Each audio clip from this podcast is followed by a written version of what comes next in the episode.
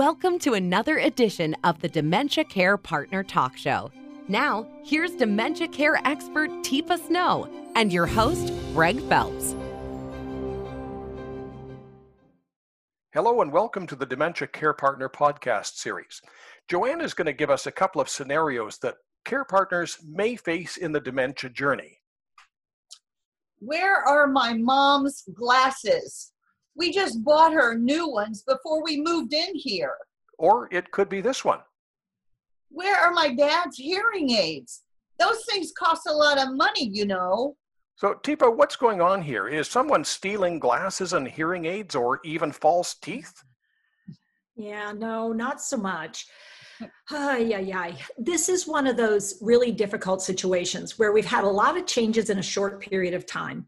And one of the reasons we made the changes is well, Joanne, were things working well where you were doing what you were doing before, or was it not working so well?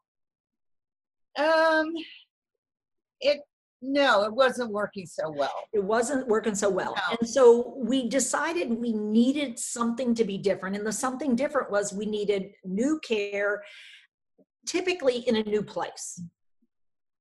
Right. And Right. so we've added two new things a new new place and new people.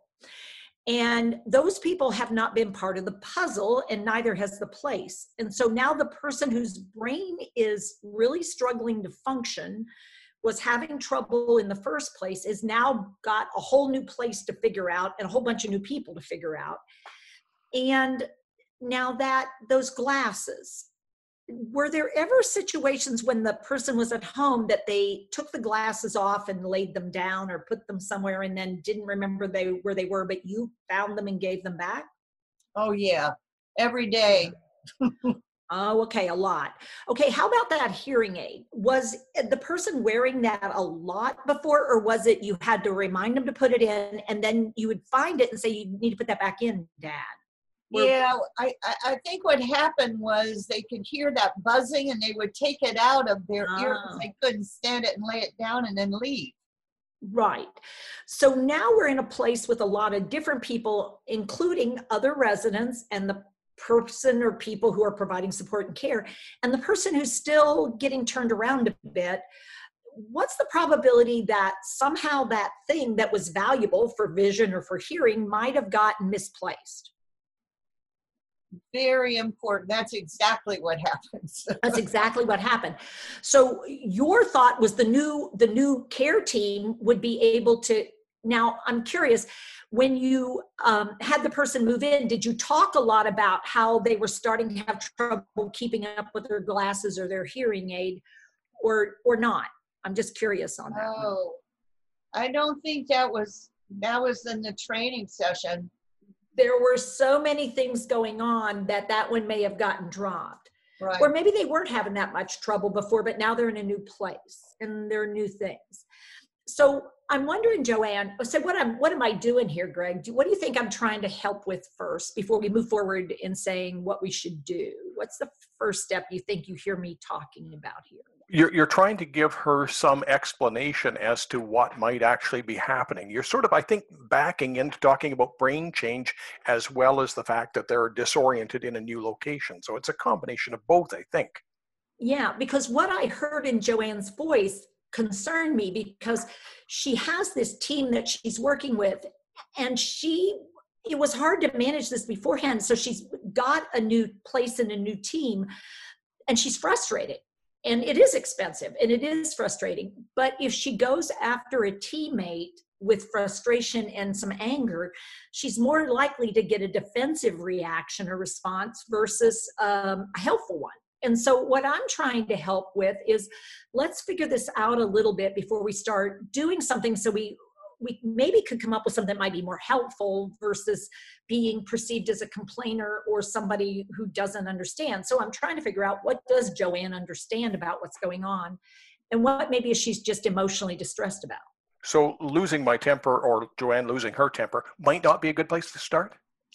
Well, I mean, if you want to let go of it, but if the goal is for the person to continue to get care and for us to figure out how to either get the glasses to stay with the person or figure out whether the hearing aid should be replaced or whether it seems to be working as well as it was or or whatever if we're going to try to figure this out i suspect we're going to have to work with somebody because we're not there 24 7 and there's a reason for that where does brain change come into this? Well who's having some brain change? Well i think both parties in this one. We have we have the team who's who's got a new person in their in their community and they're not used to them yet.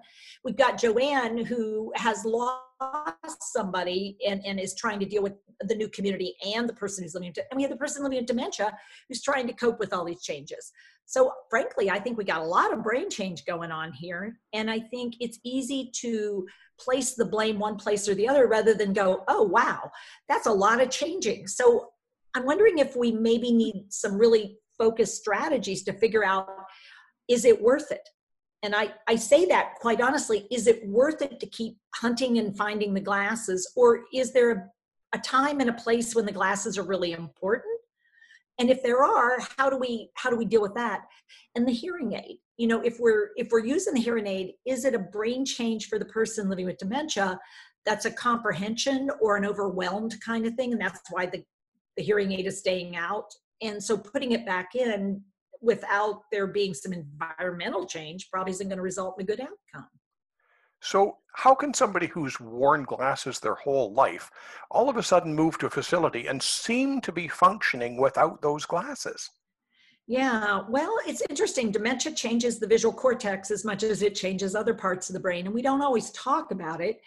But in fact, um, I may have had trouble figuring the world out even with my glasses on. And my brain says, well, it's because the glasses aren't working. And so I don't put them on because the, to me, they're not helping because what's really going wrong is brain failure. And so my glasses, I'm not reading for content anymore. And so why bother? Because I thought the problem were my glasses.